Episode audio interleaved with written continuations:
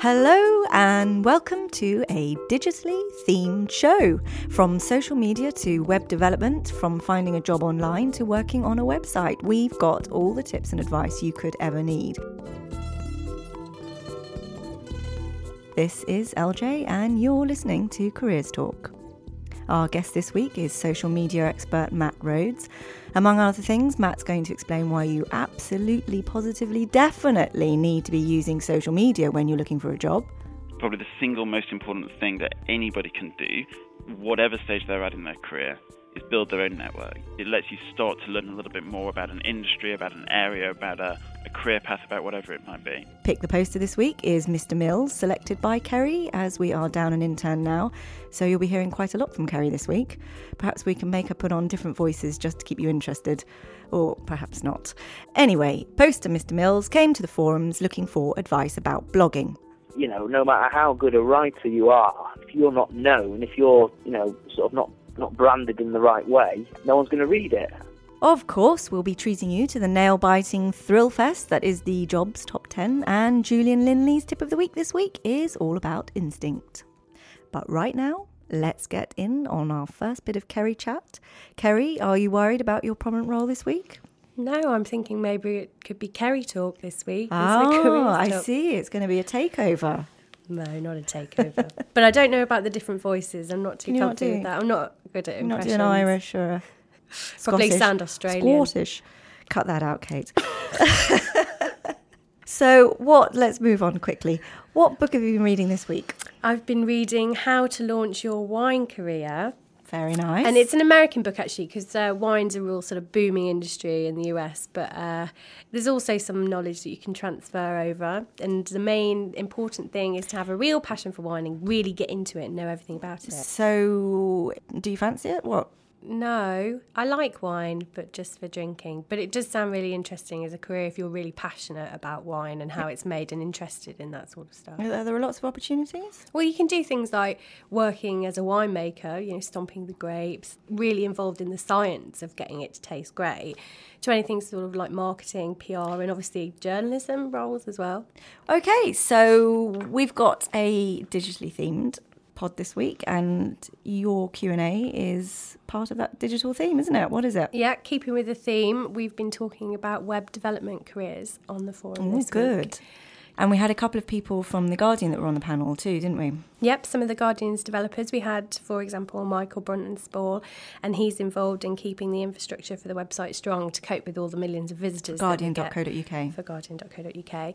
And one of his recent projects was a crowdsourcing, so getting people to come and help with sourcing information, the web audience, about the MP's expenses. So people would follow the link online and look at the MP's expensive forms and decide whether or not they were genuine or sounded viable or not. So, who else did you have on the panel? We had Skillset. We had BCS, which is the Chartered Institute for IT. We also had a couple of digital agencies that create content for clients as well. What kind of things were discussed, and did you understand any of it? I did understand some, but obviously I don't want to get my Django and my Java mixed up, so I'm not going to go. Or your Python? my Python. Is it Python? Yeah, Python's PHP. Django is a Python uh, something. Okay. Best not to explain. Yeah, uh, yeah. So I didn't want to get that too mixed up, so I was just going to focus on the general threads. But if you wanted the nitty gritty, that's all in there. 'Cause it was the quite discussion. technical, wasn't it? Yeah, people were asking about HTML and all sorts. Yeah. so, in terms of general, what can you tell us about the discussion? Okay, so we started off a little bit talking about the health of the web development job market. And we had a specialist recruiter, Hays, involved as well. And they said that experienced web developers probably had hardly noticed that they probably had little problems, you know, finding work. But it's more junior level because companies aren't taking anyone on for training roles. So there, that is where the, the scarcity is at the moment. But don't worry, there is some hope, and a lot of the panelists had some ideas for building your portfolio if you can't get that training. And the most simple thing, and the one thing that everybody on the panel said, was to start building your own websites. Yeah. And, you know, not even just a personal website to promote yourself, like try and find a new band and ask them if they need a site. Oh, help, that's a good idea. or a community group.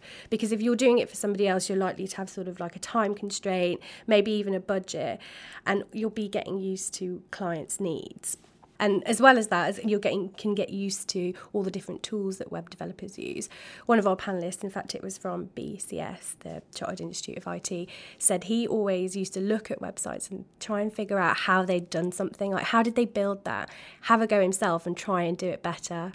he mm, said yeah, it's such a good trial and error is such a good way to learn. One of the things I did notice in the discussion was the mention of commercial astuteness was very important. It kept coming back from a lot of the panelists saying you need to be understanding of you, know the you need to be commercially aware of the projects and developing and sites and No, I noticed that as well. I think there was uh, one post that stood out for me was from a freelancer who said that you know a lot of clients don't actually know whether you've built a site really well or not, as long as it looks good, like front end, the actual design of it. So how can he, you know, make sure that people know what he's doing is better, even you know employers. And um, it is about being able to communicate what you're doing and what the benefit is to their business if they have a more quality website. And something else I picked up on as well was the advice about people wanting to go freelance, and that it, the same as if you're a journalist, don't go freelance unless you've got a lot of experience.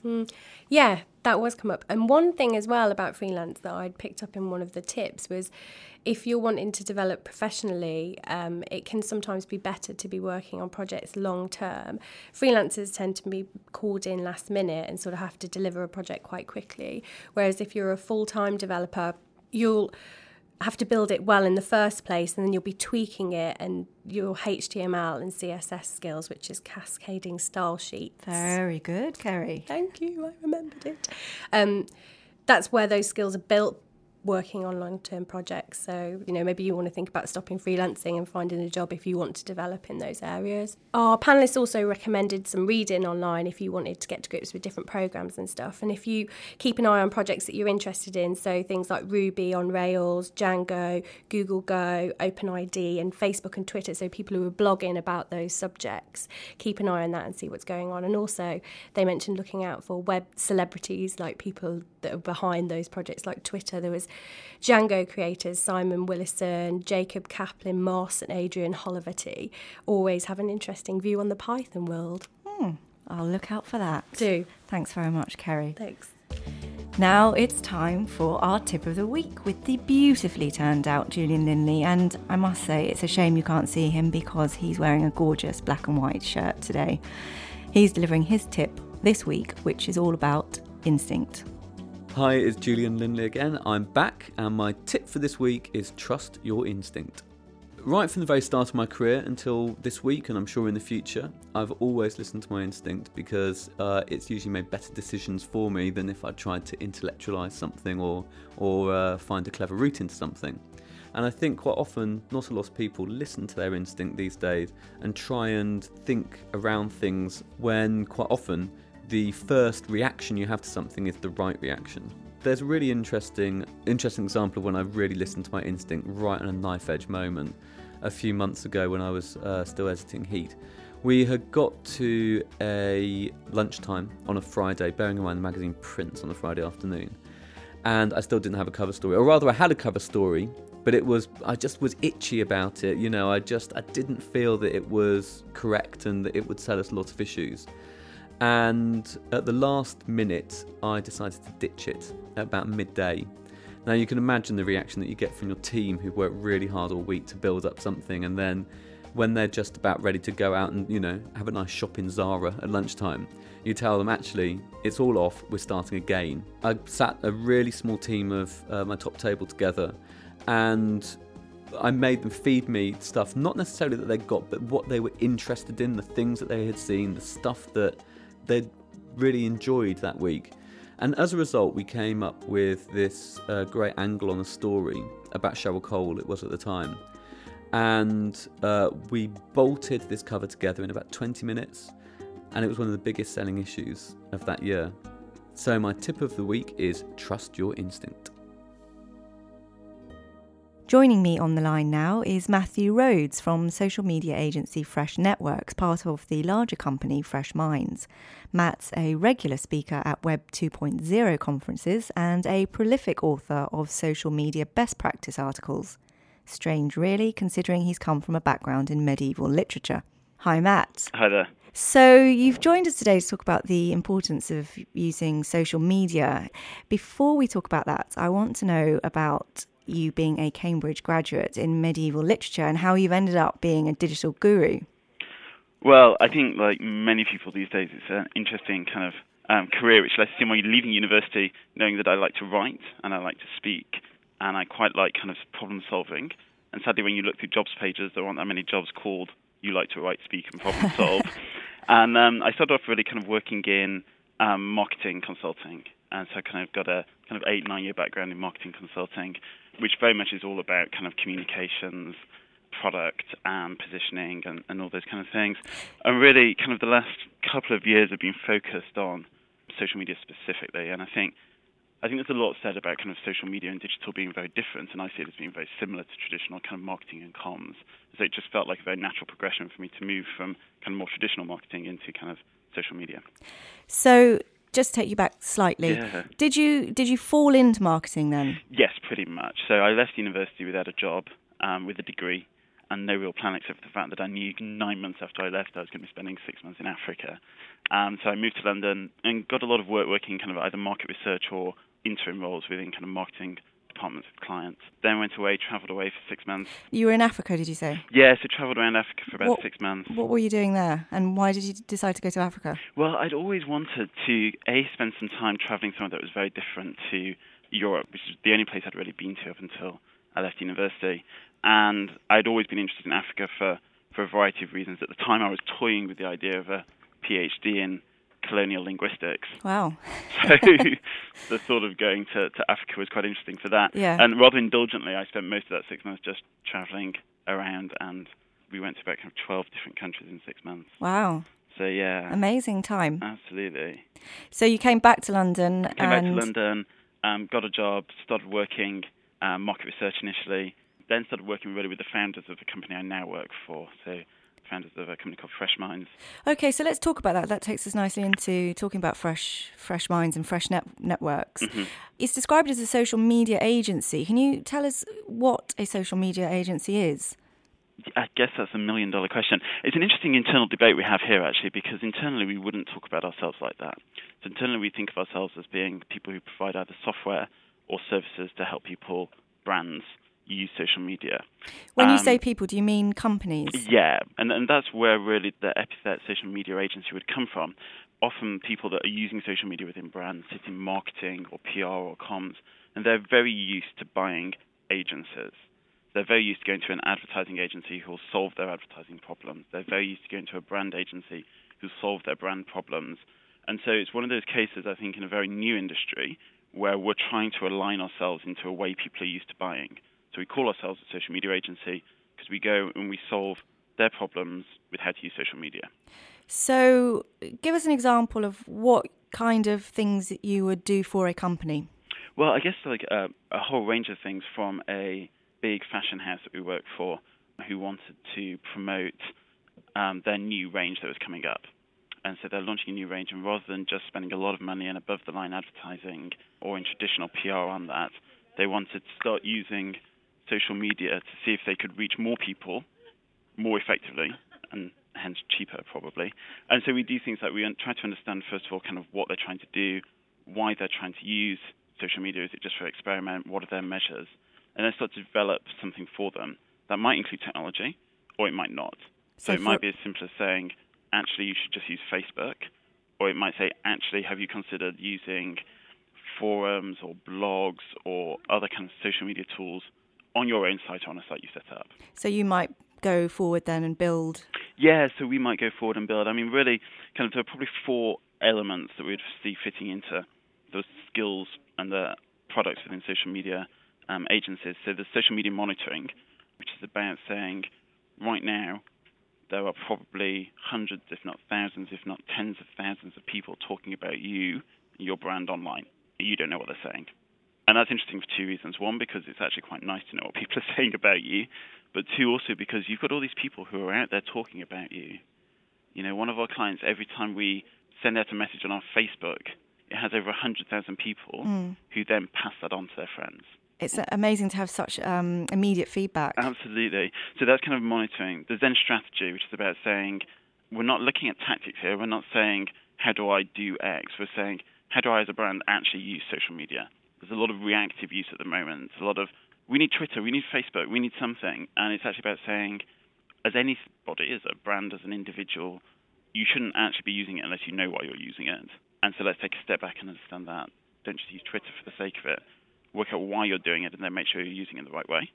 There's then the third thing being technology. And then the fourth thing, and probably most important out of everything, is managing it. And, you know, social media, the important thing is the first word, the social word. It's actually about people, not about technology and strategy. And kind of how you manage your brand online is really important.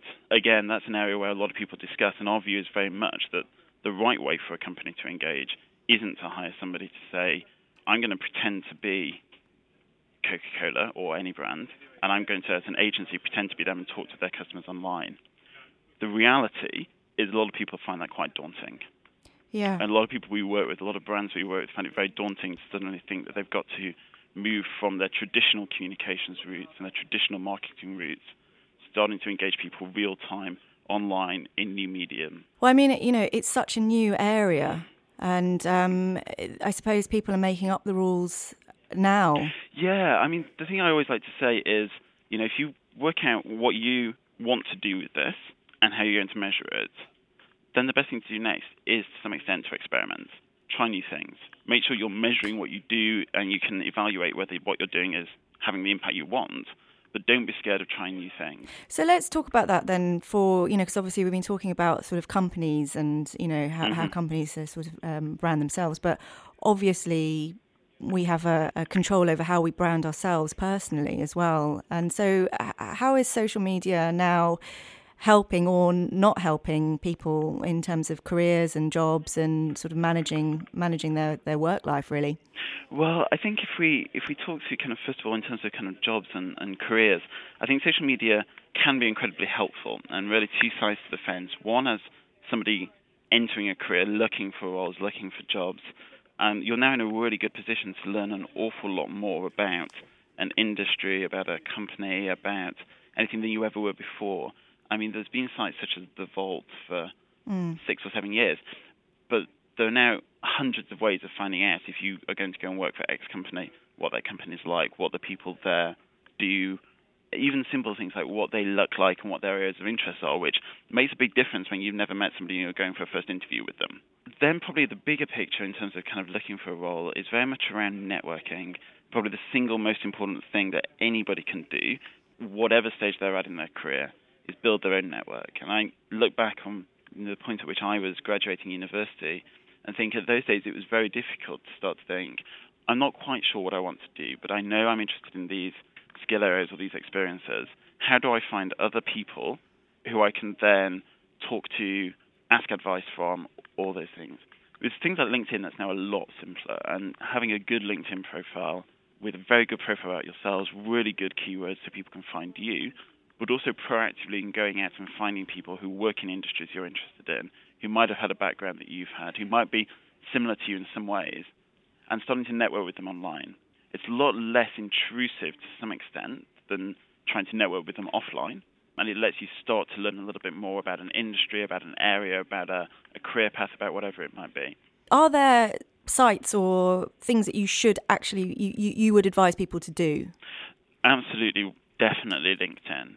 So, from a, a job hunter's perspective, having a good LinkedIn profile is really important. There was some stats out actually at the weekend.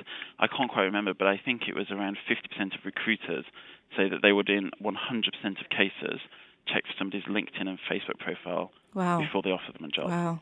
We're a growing business here, and I interview a lot of people, and I know that I would always look at if people were on Twitter, if they had a blog, if they're on LinkedIn, if they're on Facebook, before I meet them, just because it's a really good way for you to start to get to know more about them. Just as in kind of business, if you like, with brands, we're moving from traditional comms.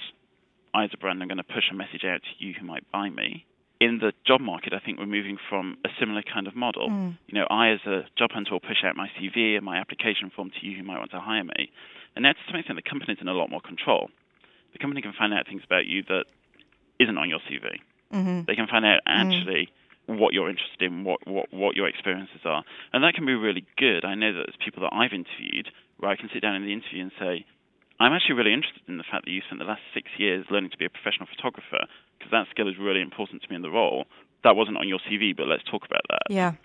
And having learned that from their LinkedIn profile, actually made that candidate much more appealing to me than necessarily their CV did. Yeah. Kind of other Fair really enough. key things to start doing are just to kind of educate yourself a lot on the industry or the company or the market or the issues. And you can do that in a really easy way these days just by using things like Twitter, not necessarily yourself having a profile and using it, but Twitter's just a really big search engine. Yeah. And you can really just easily go and search that. You can go to search.twitter.com, type in the name of the company that you might be interviewing with, type in the name of the industry you're interested in, Or the person. or the person, and just see what's been said about them. And it's a really good way of getting real time information and just making yourself a lot more informed. I think social media is about people sharing stuff, adding stuff, creating stuff together. And so there's just a lot more content out there than there ever was. And as long as you can sensibly and intelligently read and search through that content, you can be significantly more informed than you ever could before. What about the issue between your personal and your professional profile online? I know that some recruiters have said that they haven't invited people in for interview because they've been put off by things that they've seen on Facebook. What kind of advice would you give people about that? I think the number one advice is only you control your brand online. Uh, and you need to be very aware of that. And people often aren't. Facebook is a place where people are with their friends. They can sometimes feel like you're in a bar or having coffee talking to them because you're exchanging advice, but you're not. You're doing that publicly. There's a lot you can do with privacy settings.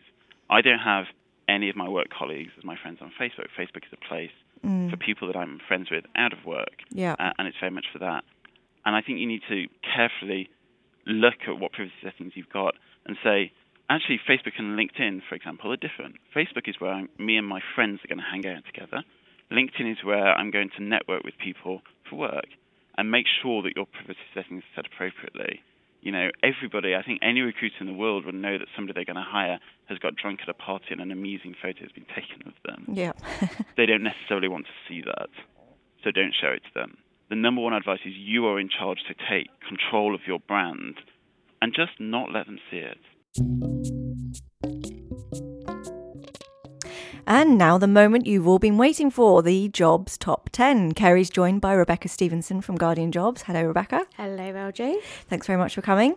No worries. Well, so you've both come to tell us which jobs have made the list. Off you go. Kicking off the chart at 10, here's your chance to work for the Italian confectionery company Ferrero. It needs a marketing manager for Nutella and Tic Tac in its Watford office. You must be extremely money motivated for number nine, apparently. A recruiter headhunter is needed for a role which will include travel to Dubai, Singapore, Tokyo, and New York. More travel for eight. ICYE, which is an international volunteering charity organising placements across the world, is offering two £500 bursaries for ethical volunteering overseas in Latin America or Africa. Not brilliant pay for number seven, but a shopaholic might be tempted for this personal shopper post at a luxury boutique in London. At six, a manager is needed to plan and deliver the Living Streets Walking Works. This is to promote walking to work, and it sounds like a creative role. Someone is needed to help to keep the peace at number five. West Midlands Quaker Peace Education Project is looking for a peace education trainer to run workshops in schools on conflict resolution issues. At four, if you have Italian, Spanish, French, Portuguese, Greek, Czech, Arabic, or Mandarin at conversational level, and that's just one, not all of those, good social skills and a passion for food and wine, art and architecture, flowers and wildlife, and cycling across the country, you could be what ATG Oxford is looking for. The company has an opening for a travel guide and manager. At three, a leading company in the water industry is looking for a crew leader to join a CCTV department for haulage. Just short of the top spot at two is an intelligence coordinator for UK anti doping, the newly formed National Anti Doping Organisation, which is responsible for the management and implementation of the UK's national anti doping policy. And top of the jobs is a programme delivery manager for Hackney's Ways into Work programme. You'll be managing all aspects of a scheme which aims to support 1,000 long term unemployed residents into secure work. Thank you very much, you two. And I really am very interested in that travel guide job. Sounds amazing. And incidentally, if you're thinking about applying, then good luck. And do send us an email to let us know how you're getting on. The email address is careers at guardian.co.uk. And as if we haven't heard enough of her already today, Kerry's back with Pick the Poster. Kerry, please, can we have a different voice and tell us who you picked? Me again, yes. Um, I've been speaking to Mr. Mills about his desire to develop his journalism skills by starting a blog. I had a few articles actually on the, the Guardian's uh, comment is free blogs. But unfortunately, that sort of struggled to get anything published. So I was wondering if there was like any other blogs out there that I might be able to upload my work to, and if there wasn't, you know, what about starting my own? Yeah, I got I got quite a lot of uh, feedback really. I think the the key thing in terms of blogging was actually branding. You know, no matter how good a writer you are, no matter how good your ideas are or whatever, how original they might be, if you're not known, if you're, you know, sort of not not branded in the right way, no one's going to read it. So um, my subject matter was way too general, really, and and if I wanted to kind of brand myself, I would need to to find a, a specialism, you know, to work in. You know, that was all very good advice, and, and it sort of made sense, really. Are you ready for your quick fire questions? I am, yeah. What was the first job you ever had? I was a trolley collector at Sainsbury's. I uh, I had to do shifts over Christmas, and um, some of that would be like uh, you know around midnight, and it was freezing, and um, yeah, just just horrible, really. What's the best job you've ever had? Uh, best job I've ever had was uh, when I got a bit of work uh, with um, the Guardian's comment is free. Had a few articles published uh, over the summer. And what was the worst? Well, the worst has to be my first job, which was as a, a trolley pusher uh, at Sainsbury's. wasn't very nice. If you could have any job in the world, what would it be? I'm guessing not trolley collecting. Uh, no, you're right there. Um, it would be Premier League footballer, but uh, I, I know that's unlikely. Um, but after that, I'd probably go for a, be a novelist. But again, I don't know how likely that is. And if you ran away to join a circus, what job would you do for them? Uh, well, I won't be performing any circus stunts, but uh, I guess I'd be best um, writing their publicity. And what's the best bit of careers advice you've ever been given? It's probably when I was deciding what uh, course to do at university. My um, teacher said, um, at your age, you can't possibly know what job you want to do when you're older, so I would advise you to just carry on in a subject that you enjoy. So I guess, you know, the moral of that is to, to do something you enjoy. What's been the proudest moment of your career? Again, it's linked to the work I did for Comment is Free. I wrote an article about um, uh, Jean-Charles de Menezes, who was uh, shot dead by the police. I wrote an article about uh, an IPCC investigation into into what happened, and uh, I was invited onto LBC Radio to uh, discuss it. How would you pitch yourself to a potential employer in 30 seconds? Okay. I graduated in English. I spent a couple of years teaching English as a foreign language at schools in Italy, uh, and now work as a newspaper reporter. While I mainly work in news, my forte lies in feature writing, in particular history and human interest pieces. I'm keen on finding freelance work um, in these areas, but also have interest in broadcasting, such as speaking to camera, something I've recently begun to get experience in.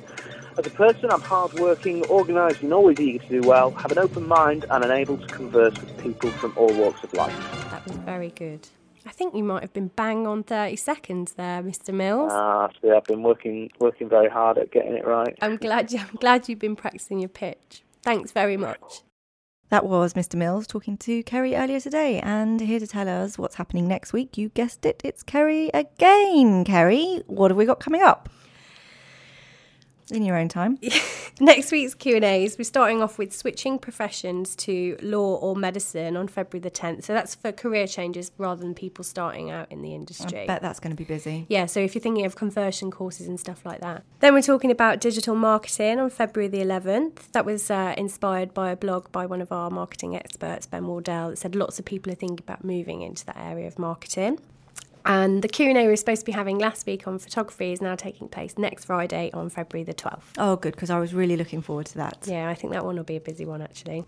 That's it. All that's left is to thank our guest, Matt Rhodes, Julian Linley, Rebecca Stevenson from Guardian Jobs, poster Mr. Mills, and of course Kerry Ann Eustace, who I think coped admirably with her workload this week. Thank you. Well done. Thanks very much. Remember, you can find out more on everything we've talked about on careers.guardian.co.uk. Careers Talk was produced by Kate Taylor. I'm LJ Filatrani. Thanks for listening.